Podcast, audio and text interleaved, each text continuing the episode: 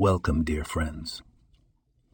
Today we delve into the heart of the Tanya, an essential work of Chabad philosophy. In the Tanya, the Alter Rebbe writes about the two souls within each Jew, the animal soul and the Jedi soul. In our daily lives, this teaching has profound implications. We are constantly torn between our worldly desires and our longing for spiritual connection. The animal soul seeks physical pleasure, while the G-Dly soul yearns for G-Dliness. This struggle is part of the human experience. But here's the beauty of it. We're not expected to eradicate our animal soul.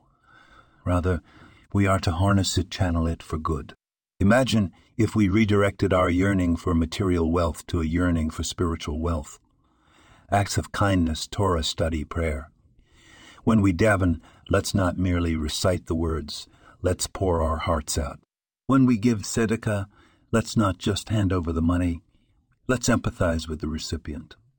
So, dear friends, in the week ahead, let's try to channel our animal soul, to use our worldly desires for a higher purpose. And in doing so, we will not only elevate ourselves, but the whole world around us. This podcast was produced and sponsored by Daniel Aronoff.